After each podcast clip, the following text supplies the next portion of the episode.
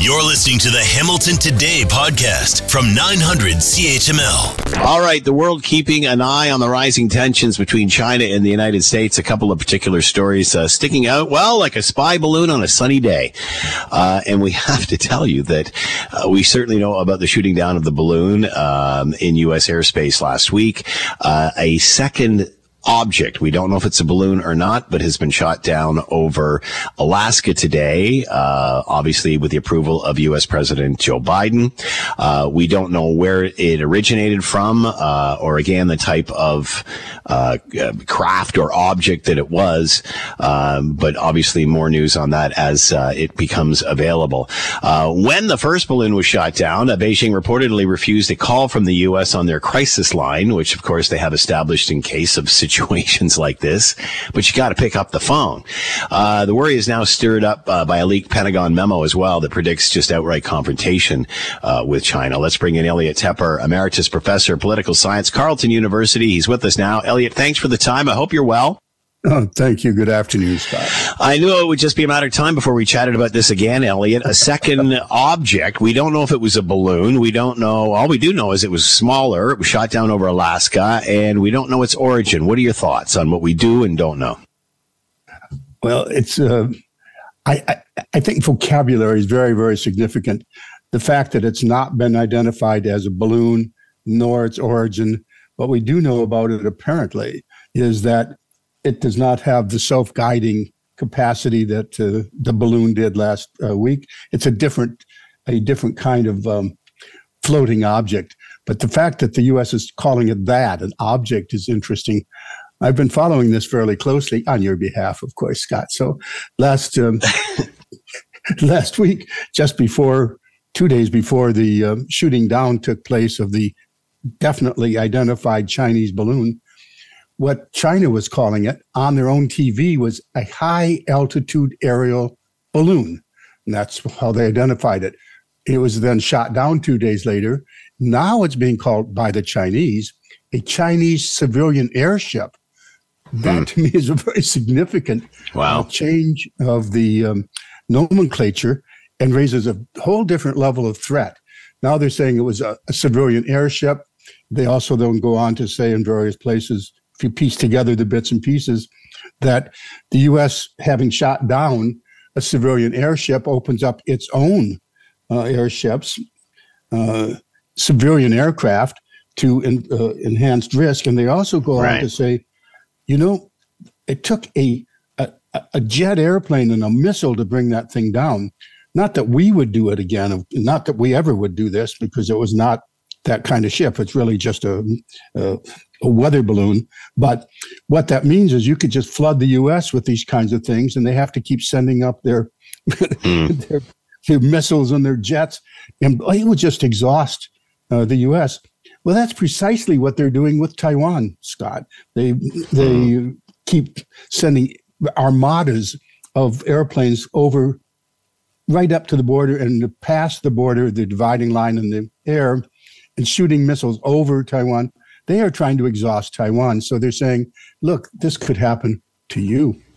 So, uh, um, uh, is does this say that Canada and the United States uh, are not doing enough or are not equipped enough to monitor our own airspace? Why are we seeing so many of these now? Why is this happening now?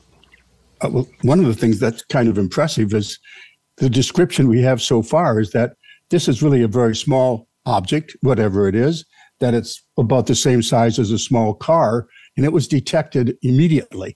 Uh, what one of the lessons to take from this, and this is a lesson including Canada's, NORAD is working. Apparently, something as small as that will be picked up immediately if it's determined to be a threat. And this was, it can then be dealt with as a threat.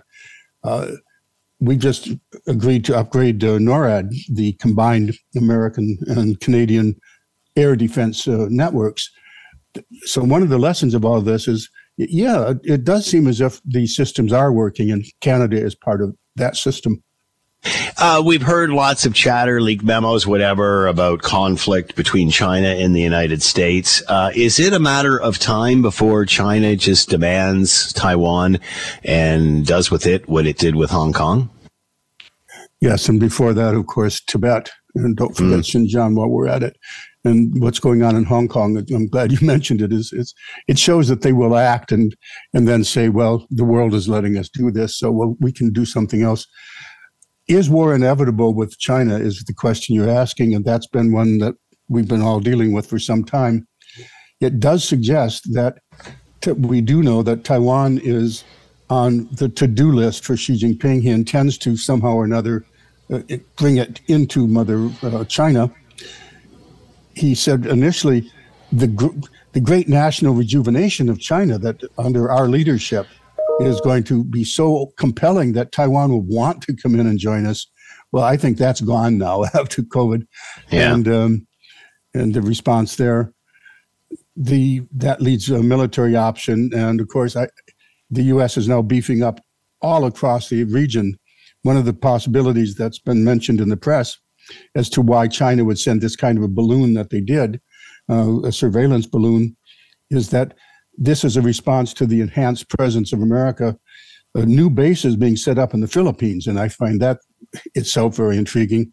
So all of this adds up to the fact that we do have a, a situation of two global powers and the irony of what we just saw last week, the shooting down of that balloon, is that Antony Blinken was sent as a follow up to the opening that Xi Jinping yeah. and Biden did. So, in order to put guardrails, in order to see this doesn't happen, the fact that they refuse a call from the Secretary of Defense of the United States is very worrying indeed. Why would you set up a hotline if you're not going to answer the hotline? there's not answering is a way to show that they're really upset that yeah, uh, this yeah. this weather balloon got shot down. Now, Janet Yellen is due to go there, the Treasury Secretary, but the timing hasn't been set. I've been trying to find whether both the U.S. and China are trying to raise this up and escalate the issue, or whether they're going to now take steps to de-escalate it and say, "Okay, we had a little problem. Now let's get back to trying to find a way to work together sufficiently." so that we do not lead to what you asked is war inevitable.